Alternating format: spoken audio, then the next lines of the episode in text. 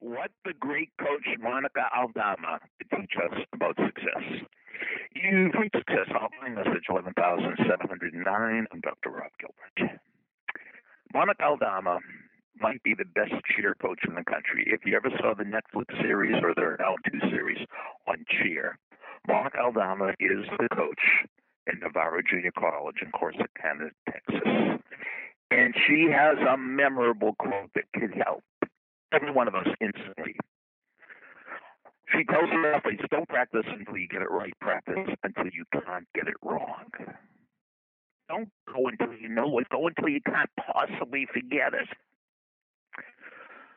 So yesterday was Selection Sunday, and I was very concerned with the men's NCAA basketball tournament because I have a ritual. The week the tournament begins, I memorize all 68 teams in order who they play Midwest, West, South, East, and I put it all on the board. And I usually get it perfectly.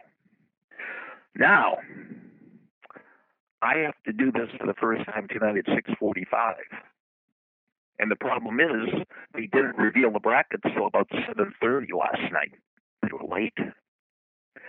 So I had between 7:30 and now, and I have them memorized, but not well. I could get them right, but I don't have them memorized to the point I can't not possibly get them wrong. I'm not what they call unconsciously competent. So even though I might think I know them, I really, really, really, really don't. And I just have to keep pushing and pushing and pushing for the next two or three hours because I don't want to make any mistakes. It's not that I'm a perfectionist, is I just want to show my students that the capabilities of our memory are unfathomable. So if a 76 year old guy can memorize 68 random items, you could do it, and you could do a whole lot more. Now, it's a little unfair because I do this every year, and my belief is that I'm going to get it right. So when you have your belief system working in your favor, that really helps a lot. And I know the strategy. I know how to make up stories.